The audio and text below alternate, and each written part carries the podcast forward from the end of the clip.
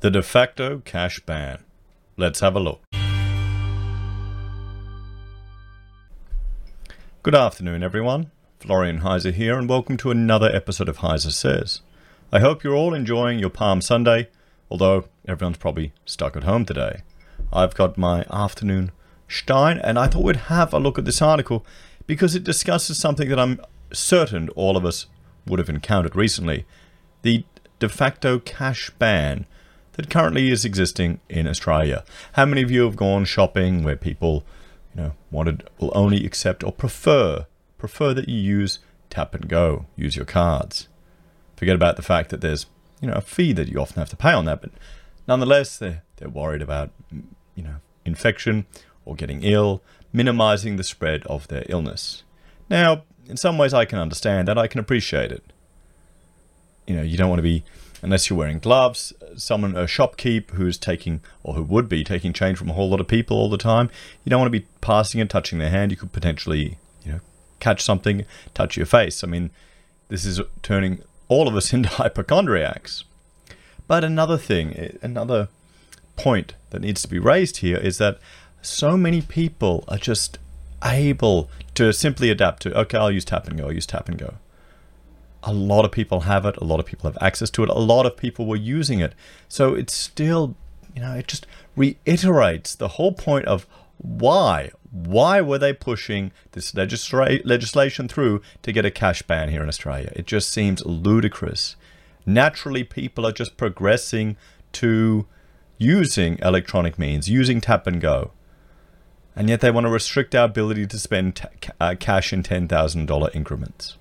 It seems like a tremendous waste of time, waste of energy, and quite short-sighted because you know how many business, how many transactions are actually done in that large amount, and people still need to have the right to be able to do it if they want. We just we just bought a beast or half a beast. We bought half a beast and a lamb and a whole lot of sausages just to stock up. So I wanted to have months of food available, and we paid in cash because, well, fortunately we knew the butcher and he lived across the road from us. It's really convenient. But still, people should be able to use cash if they so choose. So this whole thing just seems seems like more evidence that the government can save all the time, all the money, all the BS with this cash ban. You know, it hasn't really been in the news much, has it? Or Parliament, they're just discussing coming back. Well, let's have a look, guys. Let's have a look. Let us know in the comments if you've encountered this. Have you seen it? Have you been affected by it? Have you tried to spend cash and someone's refused it? Would you refuse to take cash from someone? So, is this the end of cash? Vendors turn to card only in fear of virus germs on dirty virus carrier notes and coins. But then the issue is, well, yeah, it can stay on the plastic, how long can it stay on paper? I'm not sure. Metal, it can stay for 72 hours, but you can disinfect it easily. But, you know, people aren't really being parent, aren't really being, well, fear is guiding a lot of our behavior at the moment for a lot of people. So shops and retail outlets are trying to shut down cash transactions in fear of the illness infections from dirty banknotes notes and coins passed from hand to hand. From next week, some cafes are planning to refuse cash payments altogether, and chains like Woolworths and BP Petrol have posted notices discouraging customers from using anything other than tap and go. National Secretary of the SDA, the Shop Distributive and Allied Employees Association, a union, Gerard uh, Dwyer, has urged a move in shops to cashless payments because cash is a carrier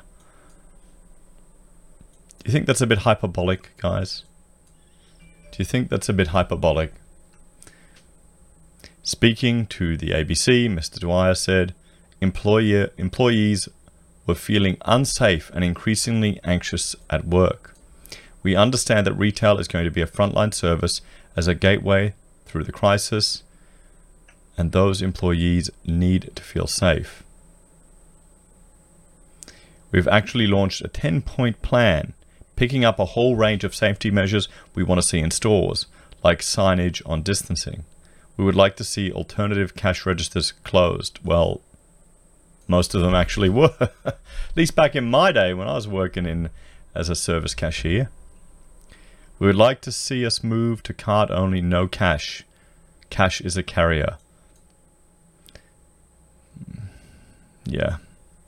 We want to see physical barriers uh, to protect staff and hand sanitizer. High quality hand sanitizer available across stalls, stores or stalls in large volumes. Yes, the members are concerned. We are ready to serve the community in this crisis, but we need to be safe while we're doing it. Well, I have a friend who's in the signage business and he's looking at providing what plexiglass or plastic screening above counters. Rachel went to the doctor and she said they had all of that everywhere in the doctor's surgery now. The doctor came in full scrubs. So she said it was very different, very different. She had to go there for, for the baby.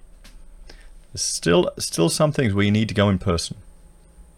Some businesses are selling goods to customers using the completely contactless new payments platform system, which allows funds transfers from one account to shop in another within three seconds. Deloitte partner and payments practice expert Richard Miller said with Australians already world leaders in uptaking PayWave and Tap and Go, the illness forced cashless transactions may become an irreversible habit. Exactly. So then why do we need this cash ban? If some people still want to do, want to use it, want to make big purchases in cash, let them. Let them. It's, it's just crazy. It is just crazy. It adds evidence to everyone who's concerned that it is a strategic move to lock people into the banking system if negative rates are, are implemented. Even though the IMF has a strategy to deal with that, even with cash and digital cash, they've got a whole strategy to negate the safety that physical cash can provide you guys. So, you know, don't worry, always two steps ahead. As the illness pandemic lockdown deepens, vendors are increasingly eyeing cash with suspicion. A Sydney cafe owner told news.com.au the terrifying scene of one customer licking with his thumbs and peeling off notes to pay for a takeaway meal. um, what what you do is you get a cup of bleach you put it in there, you dip the note in. Will that will that wear it away? Maybe someone should let me know if you can do that. Or you know, disinfectant, put it in there. As the horrified cafe worker stepped back and flatly refused the cash, he demanded the man pay by card. I've had that happen to me before, not not with regards to any of this, but I, I went to a a restaurant and I wanted to I actually wanted to pay by card and they wouldn't let me because I was under their limit. And they said, you got to pay by cash. And I go, no, you, you have what a sign here at the checkout, but I didn't see that when I was ordering and no one told me. So what, what do you think I did? What would you do in that situation, guys? Let me know in the comments below. Sydney bu- businesswoman Kitty Chen, who has turned a third of her business into NPP payments, said people need to be educated that all it takes is one dirty note to be passed to your grandmother and a person can die. Um, people are afraid. I mean, comments like this say show you that people are afraid. You can disinfect the notes, guys. You know what you could do? You could leave it out in the sunlight. You can leave it out in the sunlight, and that would kill it. Take it home, put it in a window where you're going to get UV radiation coming in from the sun. Put the money there, turn it over. That'll kill it. I mean, come on. Why aren't why aren't these workers? Why are they wearing gloves, disposable gloves? Triple Shot Cafe in inner Sid, city, Sydney, Surry Hills, said this was the last week of accepting cash and transa- transitioning to cash only from next Monday. So they're going to give people a discount to compensate for the additional cost we bear. Mr. Miller said, once Australians are forced to stop using cash for a couple of weeks, people won't want to go back. When Woolworths and Coles adopted contactless tap and go payments in 2012, there was a kink in the line on the charts, he said. It went from a slow, gradual adoption curve right up when people started using it for their weekly shopping. He said before the illness, Australia was already enthusiastically becoming an electronic nation in all parts of society and services, apart from criminal activities which favours cash exchange. It's those damn criminals. Those damn criminals use of cash. Well, unless uh, anyway, use of cash versus any card or electronic payment, including mobile phones, had flipped from 69% cash in 20, 2007 to 27% in 2019 and 27% cashless in 2007 to 63% in 2019. Well, there you go. There you go. According to the Reserve Bank figures, cash withdrawals by individuals from ATMs fell from 40 years in 2008, sorry, from 40 per year in 2008 to 25 in 2018. Mr. Miller said contactless PayWave technology works using an encrypted data exchange which is virtually impregnable, unless unless someone else is uh, you've got your tap and go in your back pocket. Someone can come up with a machine and just swipe it past your bum, and can tap Mr. Miller said, and I imagine those type of scams will increase when it's more widely used. Mr. Miller said contactless PayWave technology works. Yeah, I've already read that. People have this mistaken fear contactless technology is somehow less secure. Australia is one of the top three countries in the world using, world using tap and go, and South Korea is as well. We've been number one for the last year. It's the propensity of Australians to take up new technology. We're early adopters. Merchants have accepted it and have done away with 10 or $20 minimums. Five years ago, there were still people using cash when transaction is under $20, but that has really drained away in the last few years. It's still like a $5 minimum somewhere, isn't there? People are now using their mobile phones and Apple Pay or Android Pay apps. That's tripled in the last two years from only 2% to 6% of all payments, but that is still tens of millions. You just put your thumb on the button and hold the phone over the credit card reader, and it sends a tokenized payment out of your phone. The NPP system, popular in the US via the apps Zelle and Venmo, is driven by BPay in Australia via a payment service called Osko, used in individuals, individual banks' apps. This allows grocery businesses such as Kitty Chen's Redfern outlet to immediately or within three seconds exchange money in a sale.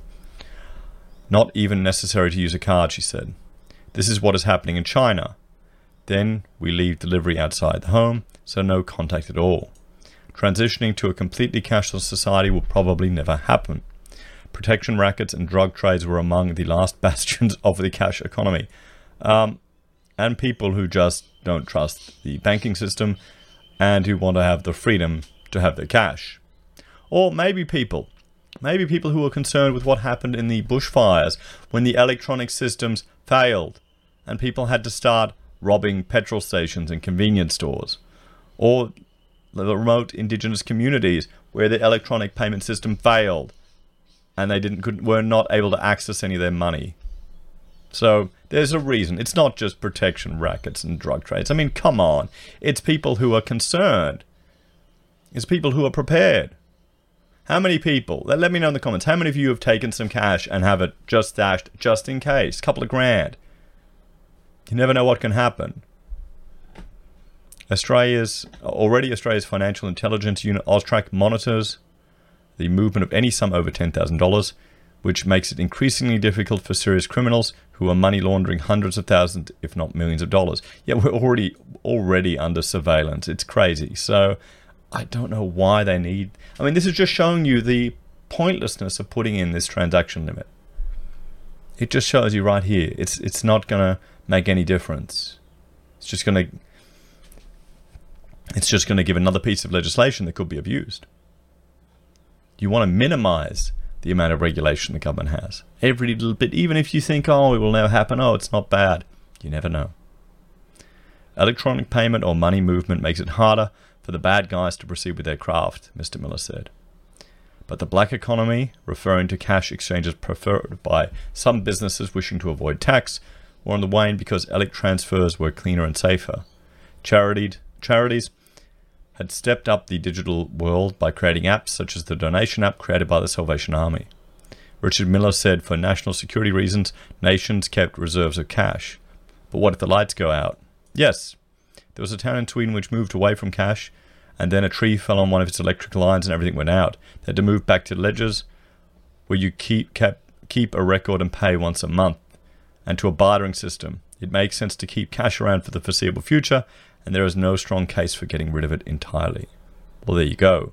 And I would say there's also no strong case for having legislation that makes spending it in $10,000 chunks illegal. Let me know your thoughts and opinions, guys. How have you adapted to this new world? I mean, were you already using tap and go all the time? I mean, I do. I find it convenient. I've got business credit card, personal credit card, each a $500 limit, and it's just so I have my SEP bookkeeping. That's it. And I'll happily cop the slight cost just because of the convenience, because I hate doing bookkeeping that much. Anyway, guys, thank you all for watching. Have a great day. Please like, share, and subscribe to the channel. If you're a fan and want to help us produce more content, there are a few ways you can. You can join the channel on YouTube or on Patreon for a small monthly fee. You can support us by buying our merch from Heiser Says or from Teespring. You can see Pocket Squares behind me, right there. We have affiliate links at Amazon or eBay for consumer purchases, or Independent Reserve and KuCoin for the crypto traders out there.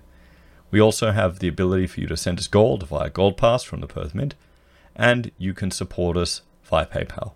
Thanks, everyone. Have a great Sunday, and I'll see you next time.